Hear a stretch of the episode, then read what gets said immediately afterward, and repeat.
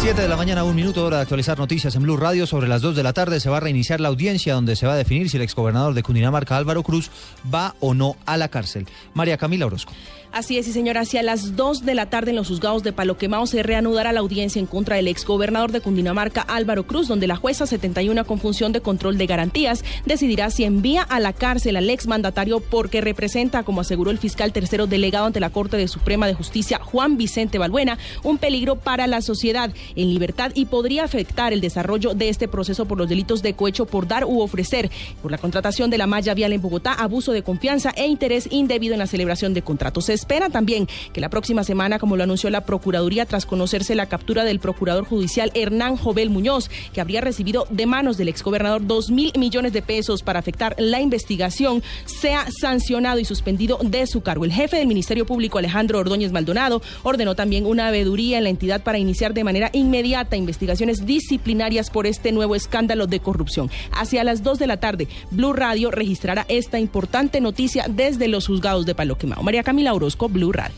María Camila, gracias. 7 de la mañana, 12 minutos. Y el técnico del Real Madrid, Rafa Benítez, ha confirmado que James Rodríguez sufrió un nuevo golpe en la pierna que tenía lesionada y será baja frente al Atlético de Madrid. Muy seguramente también será baja en los dos primeros partidos de la Selección Colombia en las eliminatorias. ¿Cómo se recibe la noticia allí en el uh, Atlántico? Diana Comas. Eduardo, hoy con la llegada del técnico José Peckerman a Barranquilla, la expectativa se vuelca sobre el anuncio que haga de quién reemplazará al 10 de la selección Colombia en el partido de este jueves en el Metropolitano. La lesión en la pierna del mediocampista impidió que Real Madrid, como se lo ha dicho, le autorizara su participación en el primer encuentro de la eliminatoria mundialista. Los hinchas en la casa de la selección están en completa zozobra, pues en el caso de Magnelli Torres, el médico del Nacional Hernán Luna y el técnico Reinaldo Rueda han afirmado que aún no está preparado para jugar. Por si fuera poco sufre una gripa que le impedirá unirse a la selección hasta que se recupere para evitar que contagie al grupo. En el transcurso del día estarán llegando los convocados al esperado partido ante Perú. La policía confirmó que ya hay 1.500 uniformados para garantizar la seguridad. En Barranquilla, Diana Comas, Blue Radio. 7 de la mañana, 3 minutos, Diana, gracias. Y en Armenia se han registrado en los últimos dos días fuertes temperaturas, tras las que se han originado aguaceros y vientos huracanados.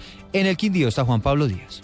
En medio de fuertes temperaturas en Armenia se han registrado también fuertes aguaceros, situación climática considerada atípica por Javier Vélez, director de la Oficina Municipal de Gestión del Riesgo de Desastres. En temporada seca se pueden eh, presentar las, famosas lluvias atípicas, que es eh, lo que generalmente se da. Igualmente estamos en un proceso de transición hasta esta, temporada de lluvia, la segunda temporada de lluvias, que lógicamente no se va a dar con todo el rigor, de acuerdo a los reportes del IDEAN, una disminución de más o menos el 60%, pero lluvias lógicamente se pueden presentar que puede ser este caso. En las últimas horas, ocho viviendas ubicadas en varios sectores de la ciudad resultaron afectadas con las fuertes descargas de agua, pero a las familias que allí viven, las autoridades ya le llevaron ayudas humanitarias. Desde Armenia, Juan Pablo Díaz, Blue Radio. 7 de la mañana, cuatro minutos. Vamos ahora al departamento de Caldas. La Unidad Nacional de Gestión del Riesgo entregará más de dos toneladas de ayudas humanitarias a damnificados en cuatro municipios de ese departamento, declarados en calamidad pública por los incendios forestales y también por los vendavales.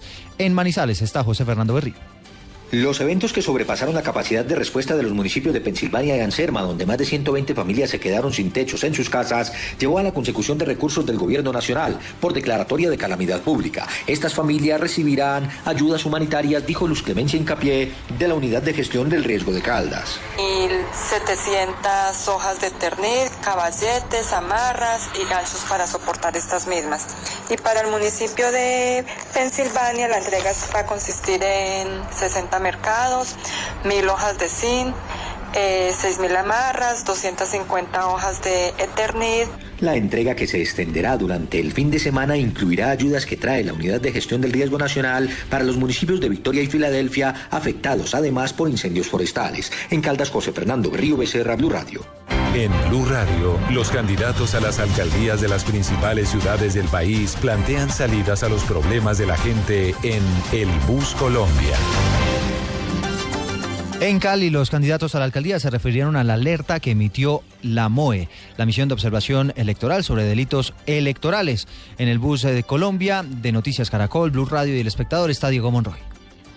La MOE alertó en los últimos días que en Cali en las próximas elecciones existe el riesgo de que se presenten delitos electorales. Los candidatos a la alcaldía de esta ciudad se refirieron a este tema. Maurice Armintage, candidato del movimiento Queremos Cali. Yo no puedo hacer nada distinto que confiar en las autoridades. Yo no, no, no, no tengo cómo intervenir en la cosa electoral, solo confiar en las autoridades, confiar en la democracia, que yo creo que la democracia en este país cada vez se tiene que asentar más. Yo esperaría con mucho amor y con mucha tranquilidad de que las elecciones sean unas elecciones sanas. Roberto Ortiz, candidato del Partido Liberal. Yo sí quiero llamar la atención, sobre todo en la registraduría de Cali. Han estado cambiando eh, la gente que venía manejando los sistemas. No sabemos por qué. Habían contratado una empresa y luego quitaron esa otra empresa. Sí tengo temor como candidato a la alcaldía de Cali de que ocurra fraude y hago un llamado a la registraduría nacional. Para consultar más información relacionada con el Bus Colombia lo puede hacer a través de blurradio.com, a través de las emisiones de Noticias Caracol y leyendo el diario El Espectador. En el recorrido del Bus Colombia desde Cali, Diego Fernando Monroy, Blue Radio.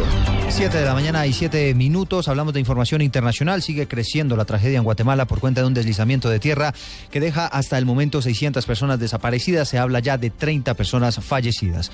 María Camila Correa. Buenos días. La cifra de muertos por un deslizamiento de tierras en el este de Guatemala ascendió a 30, según el último balance presentado por las autoridades de protección civil. Entre tanto, hay 600 personas desaparecidas, 34 heridos y 65 refugiados en albergues temporales. El deslave ocurrió en la noche del jueves en la colonia El Cambray 2, en la localidad de Santa Catarina Pinula, a unos 15 kilómetros al sureste de la capital, pese a que las autoridades guatemaltecas suspendieron las labores de rescate por razones de seguridad, los bomberos voluntarios informaron que continuarán con la búsqueda de las víctimas. María Camila Correa, Blue Radio.